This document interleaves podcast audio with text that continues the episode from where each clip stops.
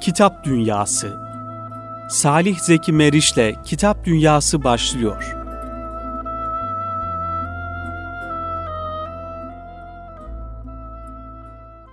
Kitap Dünyası programından hepinizi sevgiyle, saygıyla, muhabbetle selamlıyoruz kıymetli Erkam Radyo dinleyenleri. Bu haftaki programımızda biraz böyle sıra dışı diyebileceğimiz e, ya da hepimizin merak etmiş olduğu ya da e, merak edeceği konulardan bir tanesini konuşacağız inşallah e, programımızda. Özellikle İslam'ın iman konularından, akaid konularından malumunuz olduğu üzere insanların ya da Müslümanların hep merak ede geldiği kader konusu bu konulardan bir tanesi. Bir de levh-i mahfuz e, mevzusu. Bu konuda hakikaten kitap dünyasında çok fazla kitabın olmadığını ben düşünüyorum. E, bu manada kıymetli e, yazarlarımızdan, hayat yayınlarından bu eseri çıkan Celalettin Özbek Bey hocamızla birlikteyiz. Ben kendilerine sizlerin adına hoş geldiniz demek istiyorum. Hoş bulduk. Celalettin Hocam Levh-i Mahfuz e, kitabının alt başlığı da evrenin işletim sistemi olarak daha güncel bir isim koymuşlar. E, hocam müsaadenizle ben dinleyenlerimizin sizi biraz daha yakından tanımaları için kısa bir biyografinizi takdim edeyim. Buyurun. Sonra bu elimde bulunan 310 sayfalık kitabınızın da kısa bir e, arka kapak yazısını okuyalım. Ondan sonra da kitabınız ve onun çerçevesinde e, levh-i mahfuz meselesini birlikte konuşmaya çalışalım inşallah. 1960 yılında Edirne'nin Hacı Umur köyünde dünyaya geldi Celalettin Özbek. 1983 yılında İstanbul Üniversitesi İşletme Fakültesi Pazarlama bölümünü bitirdi. Üniversitede okurken başladığı iş hayatına kendi şirketlerinde çalışarak devam etti. 2010 yılına kadar COBİ'lere aktif yönetim danışmanlığı yaptı. Kalabalıklar içinde yalnız olanların sayısının hızla arttığı günümüzde dostun aslında çok yakınlarda olduğunu fark etti. 40 yaşlarında Kur'an'ı anlama çalışmalarına başlayan Özbek, aldığı işletme eğitiminden yola çıkarak evrenin işletimi üzerine yoğunlaştı. Bu çalışmanın sonucunda da Levh-i Mahfuz kitabını yazdı. Her ilim seviyesindeki insanın Kur'an'ı anlayabileceğini düşünen yazar, insanın potansiyeli yani insanı kamil, Esmaül Hüsna, Allah'ın isimleri ve marifetullah, Allah'ı bilmek, kıyamet senaryosu ve iradi kader konularındaki çalışmalarına da devam etmektedir. Evet hocam işletme mezunu olarak böyle çok en azından görünürde alanınızın dışında bir konu ile ilgili bu kitabı herhalde uzun bir çalışma neticesinde kaleme almışsınız. Aslında Kur'an-ı Kerim'in girmediği konu yoktur diyoruz. Evet. Doğal olan da odur. Çünkü allah Teala yarattığı evrenle ilgili, varlıklarla ilgili en azından genel bağlamda e, evet. Kur'an-ı Kerim'de bize bilgi veriyor. Bilmediklerimiz hı hı. ve bildiklerimizden de örnekler vererek bilmediklerimizi anlama yolunu gösterme çalışmasıdır. Kur'an-ı Kerim bütün ilim erbabına bilhassa profesör seviyesinde olanlara hitap eden bir kitaptır. Bunun böyle olduğunu evet. insanlara sunmamız lazım. Ki benim Kur'an çalışmamda başlangıçta böyle bir düşünce yoktu. Fakat Kur'an'ı anlama çalışmasının neticesinde işletme fakültesine de derin bir şekilde ince ince Kur'an-ı Kerim'in bilgi verdiğini fark ettim. Evet. Ve diğer ilimlere de bilgi verdiğini diğer ilim erbabı Kur'an-ı Kerim'de ilgilendiği zaman göreceklerdir. Göreceklerdir.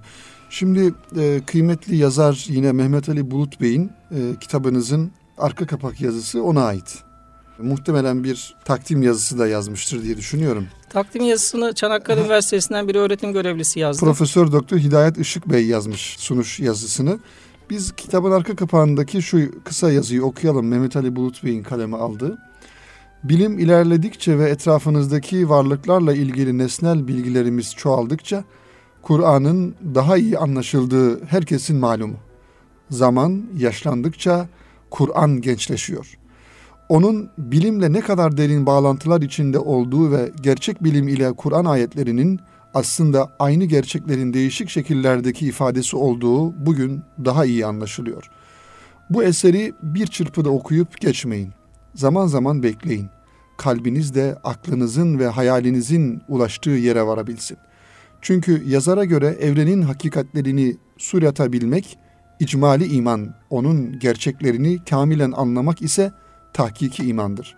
Tahmin ediyorum ki onu dikkatle okuyup anlayan insanlar icmali imandan tahkiki imana geçmeye bir yol bulurlar. Çünkü sonunda her şeyin bir noktadan ibaret olduğunu ve her şeyin yeniden bir noktaya doğru gittiğini anladığınızda sığınabileceğiniz yegane kudretin her şeyi en başta var eden Allah olduğunu yüreğinizde hissedeceksiniz. Hayal ve gönlünüzün evrenin derinliklerine doğru yapacağı seyir ve temaşa ise işin zevkli yanı. Levi Mahfuz insana, evrene ve bu ikisinin birbiriyle ilişkisine dair Kur'an çerçevesinde yapılmış bir çalışmadır. Eser, evrenin yaratılışını ve işleyişini yönetim bilimi çerçevesinde bir bilgisayar programı mantığıyla açıklıyor. Evet hocam, hakikaten Mehmet Ali Bey'in de yüreğine sağlık. Çok e, güzel temas etmiş. E, bu bir iman arayışı diyebilir miyiz? Yani levh-i mahfuzu anlamak bir taklidi imandan ya da icmali imandan tahkiki imana geçiş için bir arayış olarak herhalde düşünülüyor. İmanın kendisi aslında bir e, ilmi bir konudur. E, profesörlerin nasıl kendi sahalarında uzmanlaşması e, söz konusuysa aslında iman konuları da aynı o şekildedir. Ve her iman konusu, temel iman konusu e, İslamiyet'in e, imanın esasları diye söylediği konulardır. Evet. Böyle başlaması gerekir. Fakat ilim çevrelerinde tafsilattan başlama var. Oysa İslami usulde e, genel kurallardan yani icmali imandan başlama söz konusudur. İsterseniz ben konumuza biraz ortadan e, okuduğunuz yazıdan nokta konusunu izah ederek başlayayım. Başlayalım. İnşallah e, burada soracağımız bir hayli sorumuz da var. Zamanımızın el verdiği müddetçe inşallah. Siz buyurun biz de sorularımızı yavaş yavaş ee, soralım inşallah. Yaratılanlarda yaratanın özellikleri görülmek zorundadır. allah Teala tek olduğu için başlangıçta da tek bir alem yaratmıştır. Yayın danışmanı Mehmet Ali Bulut'un nokta diye hitap ettiği konu başlangıcın tek alem şeklinde başlamasını e, vurgulamış oluyor. O tek alemde arş alemidir. Başlangıçta yalnızca arş vardı. Ondan başka hiçbir şey yoktu.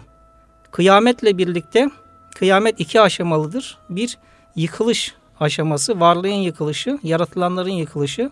Arş hariç varlığın yıkılışı. İkinci tekrar oluş aşaması şeklinde kıyametin hani bir nevi bir günün bir gecesi bir de gündüzü olduğu gibi kıyametin de bir e, yıkılışı bir de oluşu oluş aşaması vardır.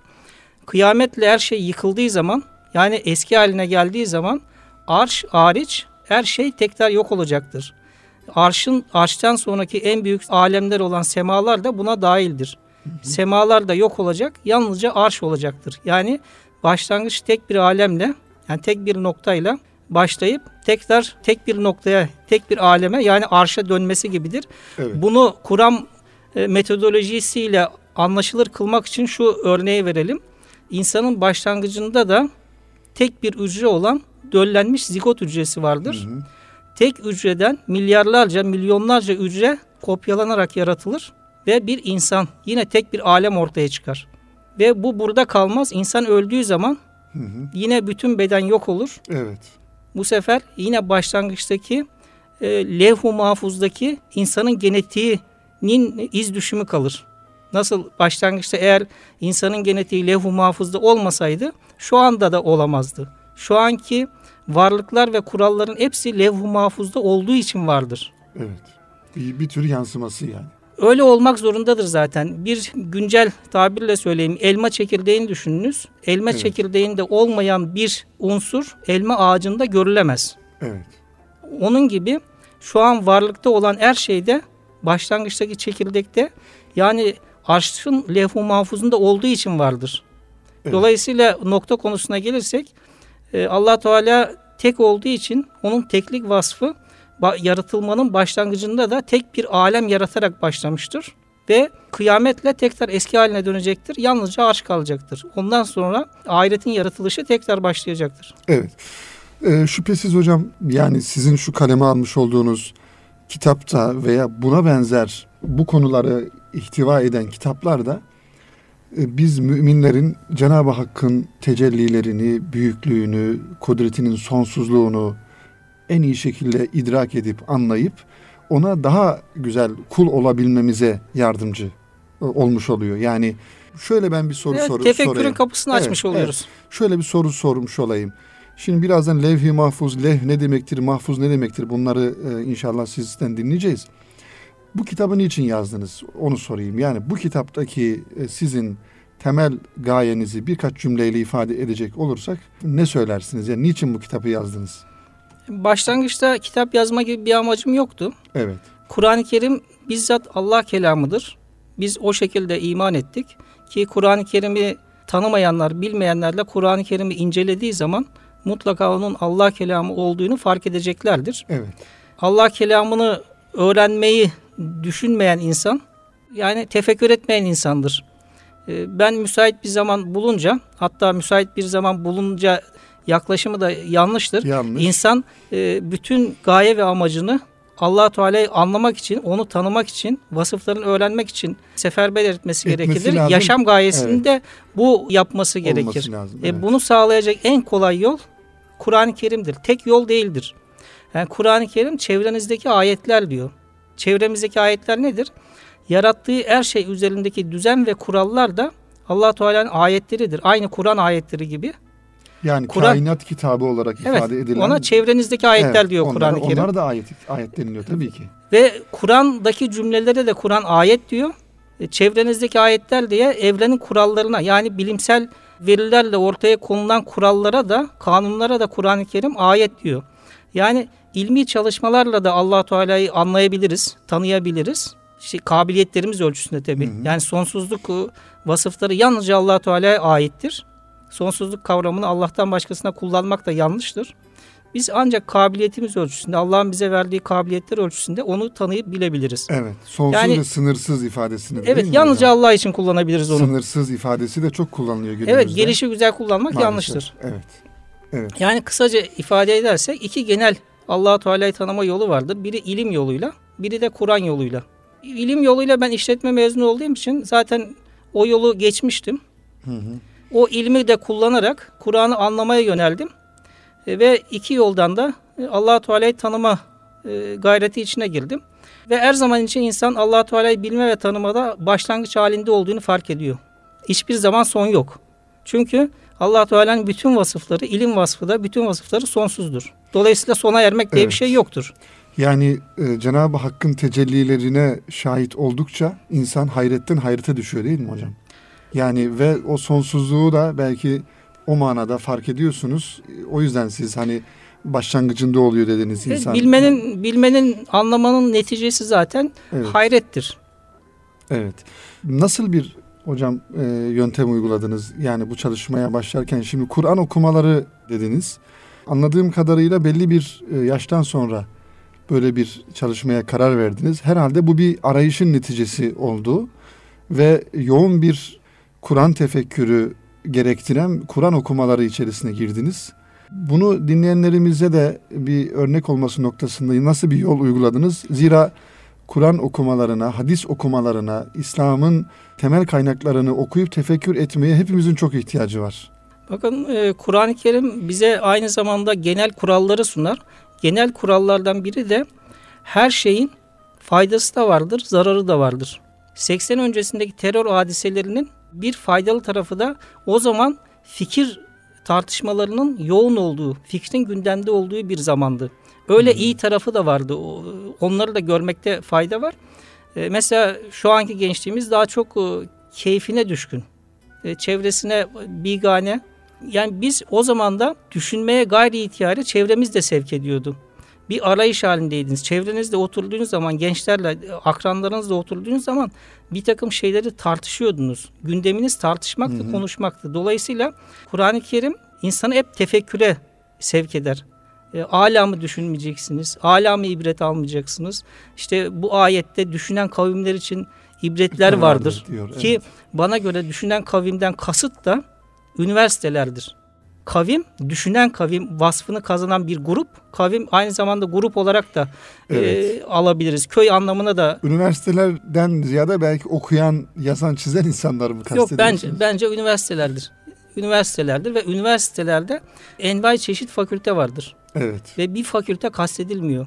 Çünkü bütün fakülteler varlığın farklı unsurlarını ele alıyor. Kur'an-ı Kerim de varlığın bir unsurunu izah etmiyor bize. Her unsurunu izah ediyor. Yani bir çekirdeğe bakarsanız bir çekirdekte ne görürsünüz? Mesela diyelim herkesin bildiği e, ay çekirdeğine dikkate alalım. Ay hı hı. çekirdeğini sobaya atıp çok küçük de olsa ısınabilirsiniz. Bu bir fayda yöntemidir.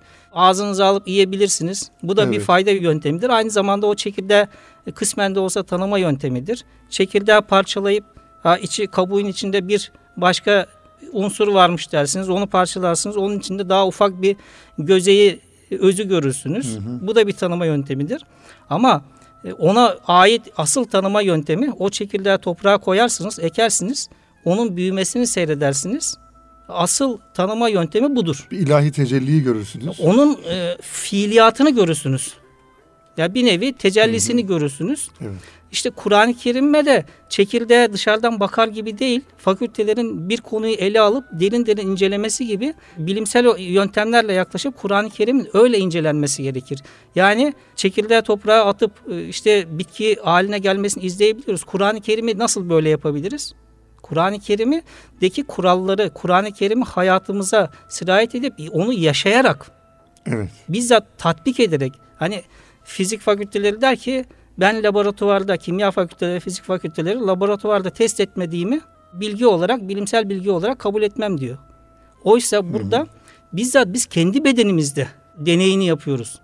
Kur'an-ı Kerim'de sunulan kuralların deneyini kendi bedenimizde yapıyoruz. Ki fizik fakültesindeki laboratuvarda yapılan deneyden kendi bedenimizde yaşayarak yapılan deney çok çok daha üstündür. Ve bilim çevreleri bunu da görmesi lazım. Bu yöntem laboratuvarlardaki deney yönteminden çok çok ileri bir yöntemdir. Ve insan terbiyesiyle ilgili e, mürşid-i kamillerin insana faydası böyle deneylerden geçerek hı hı. laboratuvarlarla deneylerden e, çok çok üstün en az 10 kat daha üstün olan e, kendi benliğinde ve to, yaşadığı toplumda Kur'ani kuralları yaşayarak manevi Kur'an'ı Kur'an'ı bizzat uygulayarak Kur'an anlıyor. Yani bilim çevreleri de Kur'an'ı en azından bilimsel verilerle incelemek zorunda. Yani böyle bir anlayışla ben Kur'an'ı anlamaya yöneldim. Yani hı hı. kendi kapasitem bağlamında, kendi ilmin bağlamında ki öyle olmak zorunda zaten. Öyle bir çalışmanın Kur'an'ı anlama çalışmasının neticesidir bu. Evet.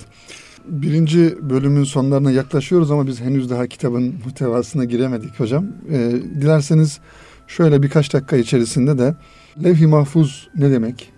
Kitabınıza isim olarak vermiş olduğunuz bu muhtemelen uzun bir tanım olacaktır ama yine siz K- kısaca e, giriş kısaca verebiliriz yine. Evet. Ee, bir orada iki kelime vardır. Lef ve muhafaza kelimeleri vardır. Ve orijinal Kur'an kelimesidir lef-u mahfuz. Lef de orijinal Kur'an kelimesi, muhafaza da orijinal, orijinal Kur'an kelimesidir. Evet. Türkiye'deki Müslümanlar için de güzel bir unsur var. Türkçe'de birçok kelime e, Türkçeleşmiş Kur'an kelimesidir. Ki bu da güzel bir şey. Levha ve çok çok güzel bir şey. Levha ve muhafaza da Türkçeleşmiştir. Levh-u muhafız muhafaza edilen levha demektir. Evet. Aynen bilgisayardaki işletim programının e, olduğu levha gibidir. Mesela o program o levha muhafaza edilen bir levhadır. Hatta o levha avayla temas etse üzerindeki bilgiler silinir. Bilgisayardaki evet, levhayı Evet, işletim programının kayıtlı olduğu levha muhafaza edilen bir programdır.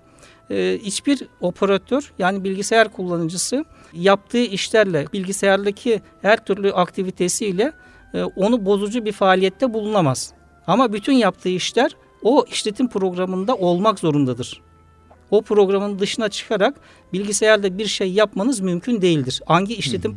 hangi ofis programını kullanırsanız kullanın. Bütün ofis programı neticede işletim programında çalışmak e, zorundadır genel anlayışa hitap etmek için de bir çekirdek ağaç için neyse, e, insanın genetiği insan için neyse, bir tohum bitki için neyse, levh-u mahfuz da evren için, varlığın bütünlüğü için odur.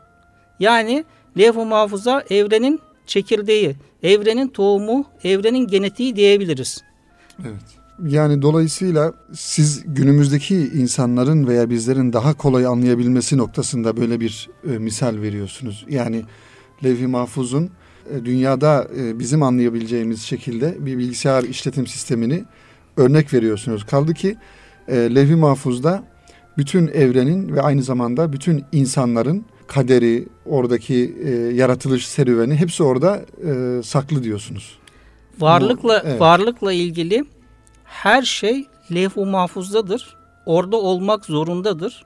Onların yaratılışı da levh-u mahfuza göre olmuştur. Evet. Şu anki varlıkları levh-u mahfuza göre yürümektedir. Bundan sonraki gelecekleri de levh-u mahfuza göre olacaktır. Öyle olmak zorundadır. İnsanın genetiğinin dışında insan vücudunda herhangi bir yapılanma söz konusu olmadığı olamadığı gibi varlıkta da hiçbir şey levh-u mahfuzla ilgili olmamak diye bir lükse sahip değil. Öyle bir şey olamaz. Evet. İsterseniz burada genel kanaatları açısından şuna da e, söyleyelim. Levh-i mahfuz hakkında fazla konuşmayın derler. Hocam isterseniz ben özür dileyerek araya giriyorum. Programımızın son birinci bölümünün Hı-hı. sonuna geldik. Kısa bir ara verelim. Ee, zira konular hakikaten çok aslında ağır konular bir yönüyle. Ben programımızın programımıza başlamadan önce de zaten ifade ettim. Hani bu tür konular şüphesiz müminleri, Müslümanları tefekküre yönlendirebilir. Yönlendirmesi lazım ama hakikaten biraz böyle e, e, belki de insan aklının biraz daha üzerinde, idrakin üzerinde olan konular olunca ee, insan aklının üzerinde demeyelim. İnsana yani in, bu insanın anlayışına sunuluyorsa insanın anlayabileceği bir şeydir. Bir şeydir Ama evet. bizzat ilim konusudur levh-u mahfuz. Dolayısıyla ilmi metodolojisiyle yaklaşılması lazım ve kesin bildiğimiz konularda konuşmamız lazım. Teo, o konuda teorilerimiz varsa teori olduğunu söylememiz lazım. Evet. İnşallah hocam bu e, kaldığımız yerden ikinci programımızın ikinci bölümünde devam edelim. Kıymetli dinleyenler Levh-i Mahfuz kitabı üzerine konuşuyoruz. Celalettin Özbek hocamızla birlikteyiz. Son e, kullanmış olduğu ifadede Levh-i Mahfuz konusunda çok fazla konuşmayın diye bir ifade kullandınız hocam. Bu aslında kader konusuyla da ilgili, e, ruh konusuyla da alakalı. Yani bunlarla ilgili böyle bir sınırlamanın olması konuların çok e, girift olmasından dolayı mı? Şimdi yalnız ikinci bir söz daha var. Evet. Bir levh-i mahfuz hakkında fazla konuşmayın deniyor. Aynı anda aynı kişi tarafından aynı mecliste levh-i mahfuz nedir diye sorduğunuz zaman da levh-i mahfuz her şey hakkında bilgi verir. Levh-i mahfuzda olmayan hiçbir bilgi yoktur. Veya evet. buna benzer ifadeler kullanılır.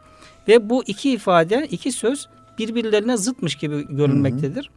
Hı hı. Ee, bir, gerçekten levh-i mahfuz hakkında fazla konuşmamak gerekir. Çünkü bizzat bilimin kendisidir levh-u mahfuz. Bütün bilimsel çalışmalar neticede levh-u mahfuzu tanıma çalışmalarıdır. Dolayısıyla ilmimiz derecesinde ve ilim metodolojisiyle konuşmak gerekir levh-u mahfuz hakkında. Tamamen zanlarla konuşmamak gerekir. Levh-u mahfuz hakkında bir şey söylüyorsanız delilleriniz olması gerekir. Peki niye dönüp her şeyle ilgili deniyor ve levh-u mahfuz aynı bir çekirdek gibi ki varlığın çekirdeğidir o her şeyle ilgilidir. Evet. Yani ikisiyle zıt, e, birbirine zıt e, sözler değil bunlar. Evet hocam.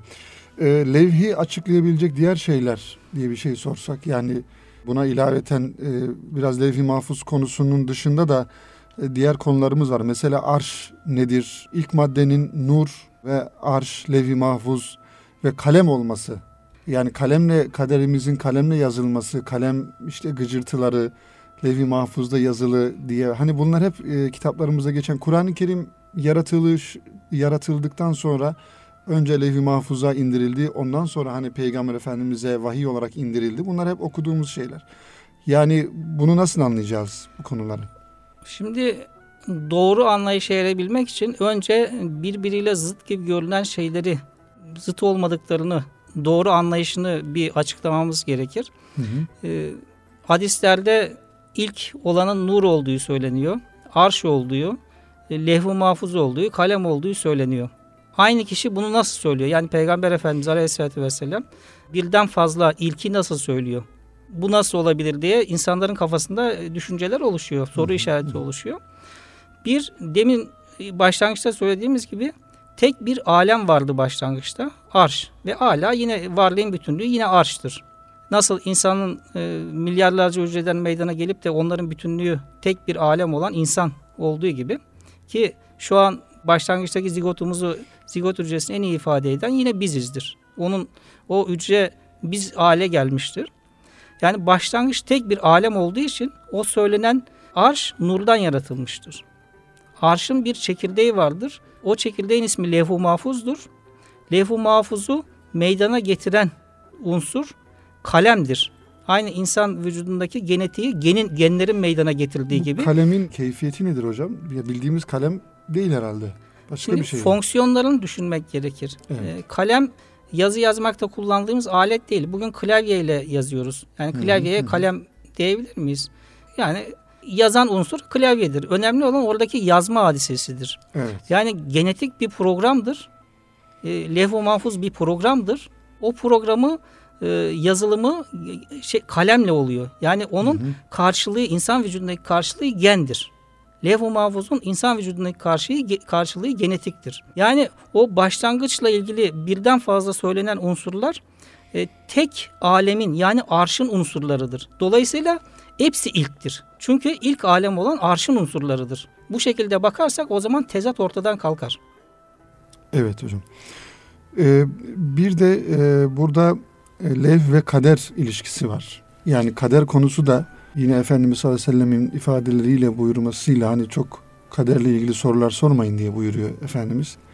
Bu da yani biraz böyle fizik ötesi e, bir durum olunca insanın geleceği, e, kaderi, kaderin kazaya dönüşmesi bunlar biraz böyle e, farklı mevzular. Onu da başta ifade Ben ettik. önce şunu söyleyeyim. Yani sizinle belki daha sonra daha geniş e, üzerinde de dururuz. İnşallah. E, fizik ötesi diye bir kavram yoktur. Her Evet. şey fizik ve özelliklerinden. Yani Evet. madde ve Yani özelliklerinden. görünmeyen fizik ötesi Gö- derken yani hocam gay- görünen gaybi ve kast- görünmeyen. Kur'an'ı Evet, tabirle gaybi kastediyorsunuz. Yani şu an bizim olmadığımız mekanlar bizim için gayb olduğu gibi. Evet. Bakın kaderin kendisi konumuzla ilgili izah edersek levh-u mahfuzun kendisidir.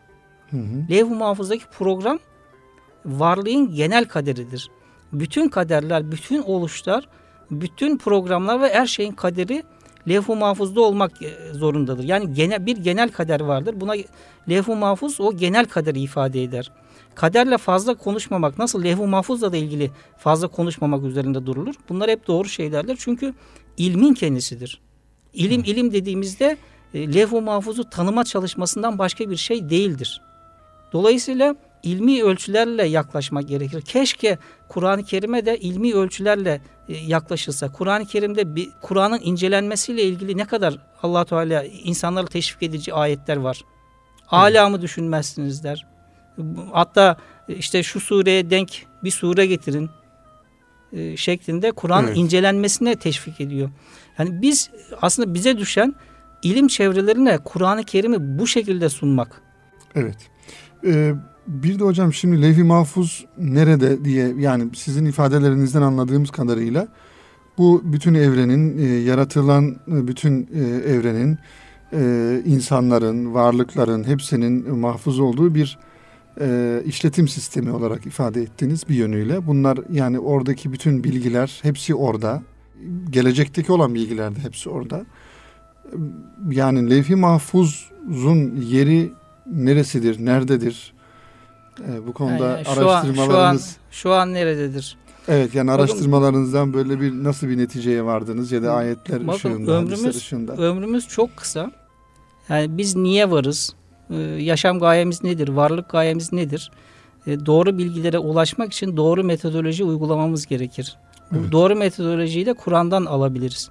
Kur'an'da şöyle bir metodoloji var. Önce genel bilgiler verir. Ondan sonra bildiklerimizden örnek verir. Mesela semalar der. Varlığın bütünlüğünü den bahseder. Onunla ilgili bilgi verir. Onu anlamamız için e, arz der. Arz üzerinden bizi semaları anlamamıza teşvik eder. Arz dediği de yer küredir. Evet. Şimdi başlangıçtaki e, levh-u mahfuzun yeri belli. E, gözümüzün görebildiği en büyük zigot, döllenmiş hücre yumurtadır. Yumurtanın çekirdeğinde çekirdeğini görebiliyoruz. Çekirdeğin üzerinde ufak bir özü görebiliyoruz. O öz evet. yumurtanın içindeki levh-u mahfuzdur. Başlangıçta aynı şekilde bizim zigot hücremizde de bunu görebiliriz.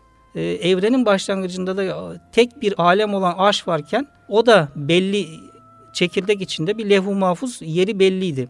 Ama insan vücudunda nasıl başlangıçtaki zigot hücresinde genetiği görebiliyoruz ama insan üzerinde nasıl görebiliyoruz genetiğimizi? Görebiliyor muyuz? Göremiyoruz. Şurasıdır diyebiliyor muyuz? Evet. Ama bir de şu var. İnsan vücudunda otonom sinir sistemi var.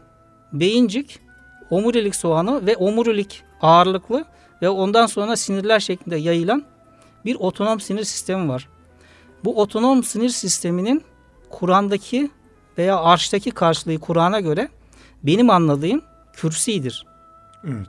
Kürsi kurulduğu zaman yani semalar yaratılıp kürsü kurulduktan sonra allah Teala e, arşa istiva ettiğini söylüyor. Kürsü ile bütün varlıkta otonom yönetim kurulmuş oluyor. İnsan vücudunda da belli bir aşamadan sonra varlıkta arşta kürsünün kurulması gibi otonom sinir sistemi kuruluyor. Ve evet. bunu inceleyelim. Hani insanın e, insan olarak değerlendirilmesi o zamandan sonradır. Hani belli bir günden sonra artık e, ana karnındaki cenin insan hükmüne geliyor. Yalnız şu da var. Yine ağaç üzerinden hadiseye bir yaklaşalım. Ağacı ifade eden çekirdek ortadan kalkıyor ağaç ortaya çıkınca. Ama ağacın en son ve en mükemmel e, hal, e, ürünü meyvadır ve meyvanın içindeki çekirdektir. Çekirdeğe bakarsanız ağaçla ilgili genetik yapıyı görebilirsiniz. İnsan vücudunda bu nasıldır? Başlangıçtaki hücrelerden hücreden milyarlarca hücre yaratılmıştır. O hücreler kopyalanarak yaratılmışlardır. Evet. Parçalanarak değil, bizzat kopyalanma şeklindedir. Yani bütün hangi hücremizi incelersek o hücrelerde başlangıçtaki genetik yapıyı gördüğümüz gibi bunu arşa sirayet edelim. Arşın ürü, e, en meyvası nedir? En kamil varlığı nedir arşın? Arşta hocam arş e, yani ayetler ışığında yine arşın e, mekanı, arş nerede? Hep kullanıyoruz yani. Arşa ala diyoruz mesela. Arşa yükseldi deniliyor. Yani şu e, kozmoloji işte dünya evren içerisinde arş e, nerede? Ona sözümü bitirip onun Buyurun. üzerinde e, durayım. Buyurun. E, nasıl ağacın meyvesi en kamil hali meyvesi ve onun içindeki çekirdekse ve o içindeki çekirdek ağacın genetiğini e, en güzel orada görebiliyorsak varlığın en büyük e, varlık ağaçtaki en mükemmel varlık da insandır. Levh-u mahfuzu e, anlamak e, iste, istiyorsan e, insan genetiğine bakarsanız en teferruatlı şekilde insan genetiğini de görebilirsiniz. E, ama bu da ciddi bir ilim gerektiren bir e, konu ve yeni bu konu üzerinde daha derinlemesine duruluyor. Her Müslüman mükellef olduğu için de biz buna daha kolay nasıl ulaşabiliriz dersek en kolay ulaşabileceğimiz levh-u mahfuzu anlama e, aracı e, vasıtası Kur'an-ı Kerim'dir. Çünkü Kur'an-ı Kerim levh-u mahfuzdandır. Bir de şu yanlış anlayışımızı düzeltmekte fayda var. Kur'an-ı Kerim'de her şey yazmaz. Evet. Her şeyin yazdığı kitap, kitabı mübin olan levh-u mahfuzdur. Evet. Kur'an-ı Kerim levh-u mahfuzdan olduğu ölçüde her şeyden bahseder. Evet. Bunu bilmemiz gerekir. Yani biz en canlı, en kolay Kur'an'dan levh-u mahfuzu anlayabiliriz. Kur'an'a baktığımız, anladığımız ölçüde de levh-u mahfuzu anlayabiliriz. Evet hocam. Ee, arş, meselesi. arş meselesine gelince bakın birliğin olduğu yerde mekandan ve zamandan söz edilmez. Evet. Arşı, arşın olmadığı bir yer yoktur. Varlık tek ve bütün ve sonsuzluk ifadeleri olduğu zaman arşın büyüklük olarak da sonsuz mu değil mi tartışmaları da var bilim çevrelerinde. Ee, benim şahsi kanaatim bir kısmı sonsuz bir kısmı değil diyor. Benim şahsi kanaatim sonsuzdur. allah Teala'nın sonsuzluk vasıfı da orada görülüyor. Sonsuzluk kavramının olduğu ve teklik kavramının olduğu yerde zaman ve mekandan bahsedilmez. Evet. Ben mesela sizde e, farz edelim arş biziz. Bir insan. Ve o insanın kalbinde bir atom, atomun içinde elektron.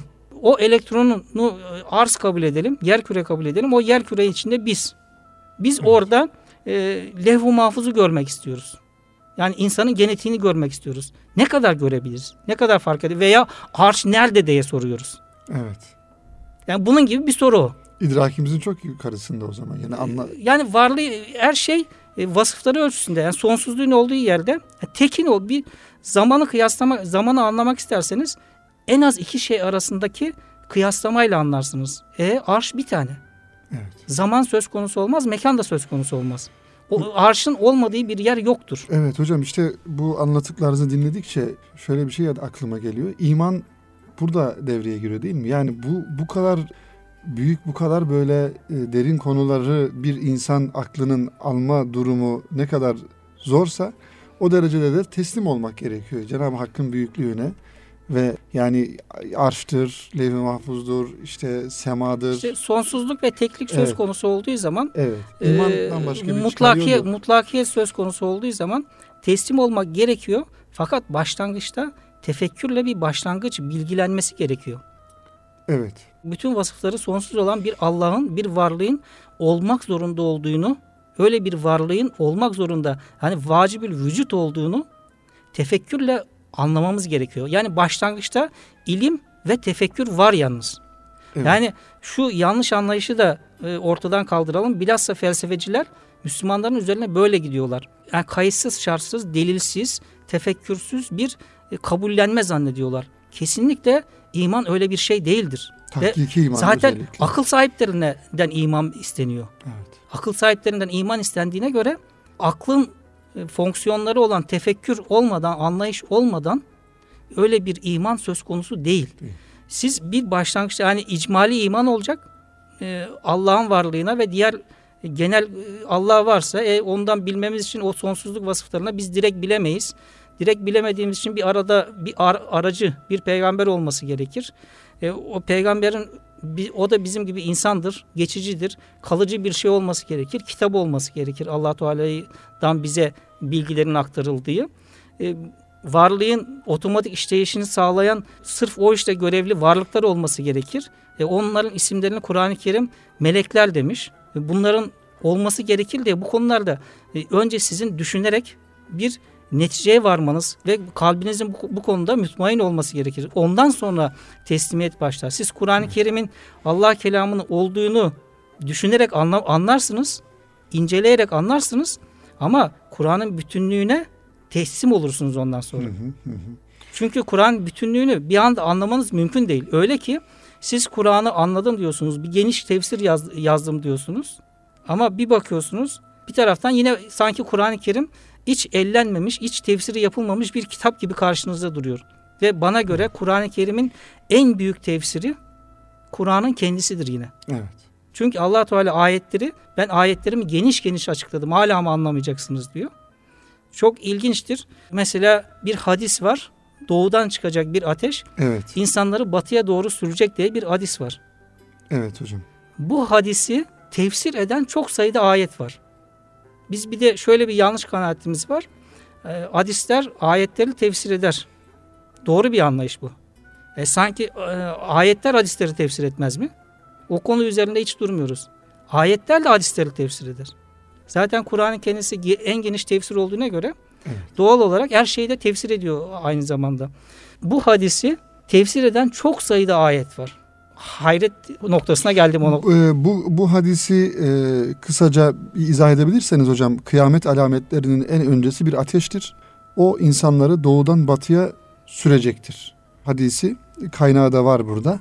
Bunu sizin herhalde bir araştırmanız var. E, belli e, yerlerde bu olacağı e, dünyanın bir takım yerlerinde ya da bir yerinde Kuzey Mariana Challenger çukurudur demişsiniz yapılan son ölçümlere göre en derin noktası yaklaşık 10.994 metredir bu çukurun. Bir sonuca varmışsınız. Kısaca bir izah edelim bunu. Benim başka bir sorum olacak. Ondan sonra programımızı bitirelim. Evet, aslında çok uzun bir konu. Ben kısaca izah etmeye evet. çalışayım. Evet hocam birkaç ee, dakika içerisinde. Yani kıyametle ilgili anlayışlarımızı doğru yerlere Tabii, oturtmak açısından bu, kıyametle ilgili birçok ayet evet. sanki birbirlerini nesediyormuş gibi düşünenler de var. Hiçbir ayet diğer ayeti nesetmez kıyamette şu dikkatten kaçan şu unsur var.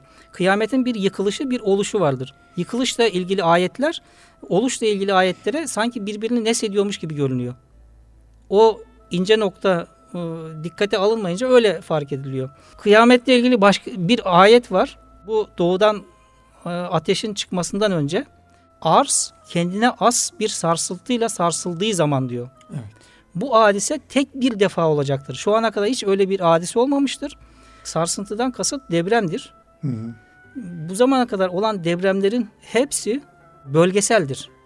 Ama e, bu ayette ifade edilen deprem bütün yer kürede olacaktır. Bütün arzda olacaktır. Bütün yerin sarsılması şeklinde aynen, olacak. Aynen. Yani yer içindeki ağırlıkların dışa atma şeklinde. Ağırlıktan kasıt da içten dışa gelen basınçtır. Bir patlama şeklinde mi olacak? Patlama şeklinde e, olmayacak. Patlama şeklinde olmayacak. Çünkü birbirine komşu kıtalar vardır da Kur'an-ı Kerim. Kıta tabiri de orijinal Kur'an tabiridir. Evet. E, yer kabuğu bir bütün değildir. Portakal kabuğu gibi bütün değildir. E, biz onu bıçakla keseriz önce. Kestiğimiz zaman birbirine komşu gibi bitişiktir. Hı hı. E, ama parçalanmıştır. Yer kabuğu o şekilde en az yedi büyük kıta şeklinde parçalar halindedir. Ve volkan, volkanların önemli bir kısmı oradadır. Depremlerin önemli bir kısmı da onların birbirine komşu olduğu, bitişik olduğu yerlerden olur. Deprem bütün yer kürede olduğu zaman bu kıtaların arası açılacak. Evet. Ve e, arası açıldıktan sonra oralardan yeryüzüne mağmalar çıkacak. Yerin altı aynen cehennem gibi e, ateş küre komple. Biz ateş kürenin üzerinde duruyoruz şu an. Yani yerin içi diyelim. Yerin içi. Ortası. Üzerinde yaşadığımız yer kabuğu çok çok ince. Bir portakaldaki kabuktan çok daha ince. Üzerindeki zar gibi adeta. Evet. Yani portakal kabuğunun üzerinde bir zar vardır. Onun kadar incedir yer kabuğu. Yani biz ateş kürenin üzerindeyiz şu an. 6000 derece veya daha yüksek sıcaklıkların olduğu bir ateş kürenin üzerindeyiz. Yani kıtaların kenarından mağmalar çıkacak. Bütün kıtaların kenarından. Fakat işin başlangıcı yer kabuğunun en ince olduğu yerden olacaktır. Doğal olan da budur. Yer kabuğunun en ince olduğu nokta yeryüzündeki en derin çukur evet, oluyor. Evet. O da Kuzey Mariana çukurudur. Evet. Ve ilginçtir. Ne, hocam ne, Türkiye'nin nerede Türkiye'nin burası? Hangi ülke? Endonezya ile evet. e, Japonya arasındadır. Kürede doğu diye bir mefhum yoktur. Ama Peygamber Şüphesiz. Efendimiz Aleyhisselatü Vesselam doğu diyor. O zaman bir noktayı esas alacağız. Peygamber Efendimizin olduğu nokta Mekke, Medine başlangıç noktasıdır. Onun doğusunu düşüneceğiz. İşte evet. onun tam doğusu bu Kuzey Mariana Çukuru'dur. Müthiş evet. bir şey bu. İlginç. Müthiş bir şey. Ve o Mariana Çukuru da ufak bir şey değil. 2500 küsür kilometre uzunluğunda 60 küsür metre e, kilometre kadar da genişlikte bir çukur. Öyle de düşünelim. E, 2500 küsür kilometre demek Türkiye'nin iki katından fazla uzunluğu olan bir e, çukur demek. E, oradan çıkan bir ateş ve basınçla çıkan bir ateş. Ateş dediğimiz de mağmadır. E, doğuya nasıl sürecek insanları? E, yer kabuğu batıdan doğuya doğru dönmektedir. Öyle olduğu için güneşin doğuşu işte doğu diyoruz. Ama yerin altındaki kütle bana göre e, doğudan batıya doğru dönmektedir. Ters bir dönüş vardır ve öyle olmak zorundadır. Çünkü altı sıvı. Yer kabuğunun altı sıvıdır. Mağma şeklinde sıvıdır. Hı hı. Kıtaların arası açıldığı zaman kıtalar yani yer kabuğu altındaki ana kütlenin dönüşüne tabi olmak zorunda. Aynı su üzerindeki samanlar gibi veya su üzerindeki sal gibi. Kıtaların arası açıldığı zaman e, ana kütlenin dönüşüne tabi olup e, yer kabuğu da doğudan batıya doğru dönmeye başlayacak. Öyle olunca güneş batıdan doğacak. Aslında güneşte bir değişiklik yok. Yalnızca yer evet. kabuğunun dönüş istikameti değişmiş olacak. Bu şekilde güneşin batıdan nasıl doğacağını da anlayabiliriz. Evet. Ve bir defa doğmayacak. Günlerce, yıllarca doğmaya devam edecek. O yer yani kabuğu... Güneş aslında her zamanki doğduğu aynen. yerden doğacak ama dünyanın yönü değiştiğinden dolayı... Dünyanın yönü de değişmiyor. Yer kabuğunun dönüşü evet. ana kütlenin dönüşüne tabi oluyor. O da saatin dönüş istikametinde oluyor. Yer kabuğu şu an saatin dönüş istikametinin tersindedir. Evet. E, bu şekilde e, güneşin batıdan nasıl doğuş, doğacağını da anlamış oluyoruz. Ve bunu da ilim çevrelerine sunmak gerekiyor bu şekilde. Ki Kur'an-ı Kerim onları cezbetsin, Kur'an-ı Kerim'e gelsinler. İnşallah. Ee, bunu niye böyle veriyoruz? Kur'an-ı Kerim genel bilgiler verir. Ondan sonra bildiğimiz özel konuya gelir. insana gelir, arıza gelir. Oradan örnekler vererek verdiği bilgileri anlamamızı ister. İşte biz Kur'an'ı anlamak için, hadisi anlamak için Buradan bir e, şu an bilim çevrelerinin bilmediği bir konuyu izah ediyoruz. Ve şu an e, ana kütlenin doğudan batıya doğru döndüğünü ilim çevrelerinde de öyle bir bilgi şu an yok. Bir, onu onlara sunuyoruz. İki, yer kabuğunun şey e, bir başka ayet de söyleyeyim bununla ilgili olarak. A, biz arzın etrafından eksiltmekteyiz diye bir ayet var. Evet. Bu ayetin anlamı kutupların basıklığını ifade ediyor. Kutupların basıklığını jeologlar biliyor. Fakat burada genel siz bilirsiniz e, buradaki ifade geniş zaman ifade ediyor. Hı hı. Eskiden daha az basıktı. Şimdi daha fazla basık. Bundan sonra daha fazla basılacak anlamına gelir. Yani daha fazla etrafından eksiltilecek anlamına gelir. Bunu bu neye ifade eder? Kutupların basıklığı arttıkça iç basınç artar. İçten dışa e, doğru olan basınç artar. Kıyamet alametlerinden olarak söylenen kıyamete yakın depremlerin sayısı ve şiddeti artacak şeklinde kıyamet alametleri vardır. İşte o basıncın artması ölçüsünde depremlerin sayısı ve şiddeti artacak. Ve onun neticesinde o basıncın artmasının neticesinde arzın her tarafında arz kendine az bir sarsıntıyla sarsılacak ve kıtaların arası açılacak. İlk önce Kuzey Mariana Çukuru'ndan yani Mekke'nin doğusundan büyük bir ateş çıkacak ve o ateş daha sonra kıtalar birbirine açılacağı için e, insanları doğudan batıya doğru sürecektir. Bakın bir sürü ayet ve hadislerle ilgili bilimsel e, verilerden istifade ederek ayet ve hadisleri anladık. Aynı zamanda kutupların basıklığının artacağını söyleyerek şu an jeologların bilmediği bir e, bilgiyi de ifade ediyoruz. Evet. Ve biz önceden ilim çevrelerine bu bilgileri sunmamız lazım ki Kur'an'a cezbedelim onları. İnşallah. Hocam çok e, kıymetli bilgiler ifade ediyorsunuz. Hakikaten zamanda su gibi aktı. İnşallah bu güzel kitabınızı kıymetli dinleyenlerimiz hayat yayınlarından temin edip e, bu konulara çok daha detaylı ve altını çizerek e, okur, istifade ederler.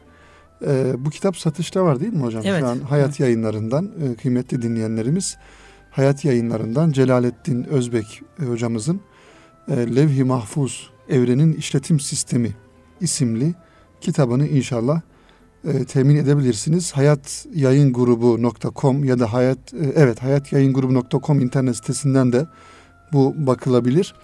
E, bu kitapla ilgili e, Celalettin Özbek hocamızın muhtelif televizyonlarda da konuşmaları, tanıtımları olmuştu.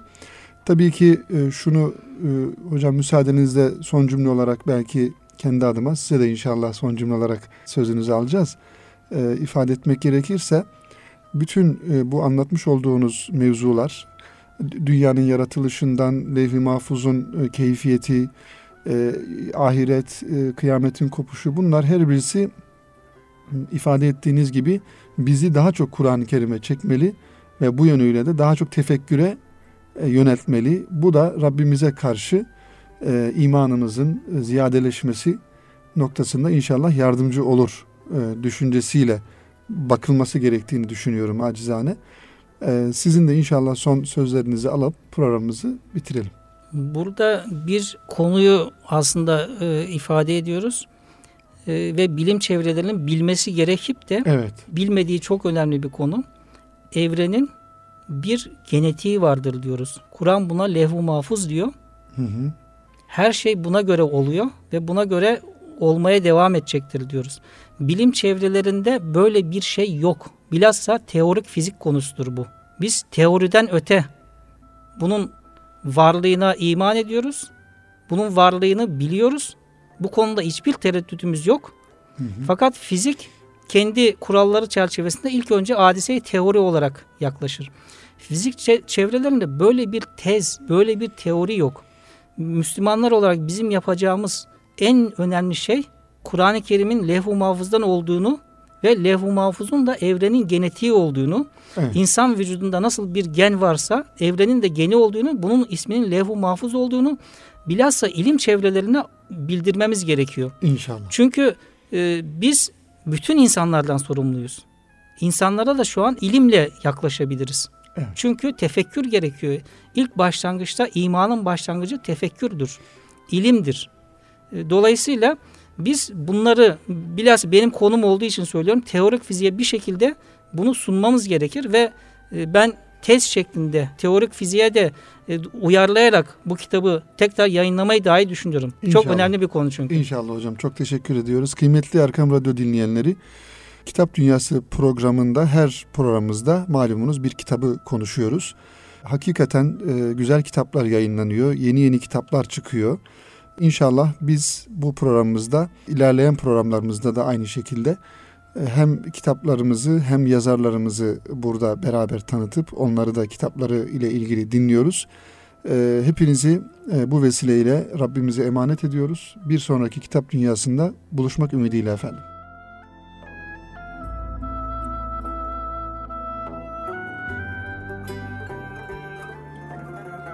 Erkam Radyo'da Salih Zeki Meriç'te Kitap Dünyası programını dinlediniz.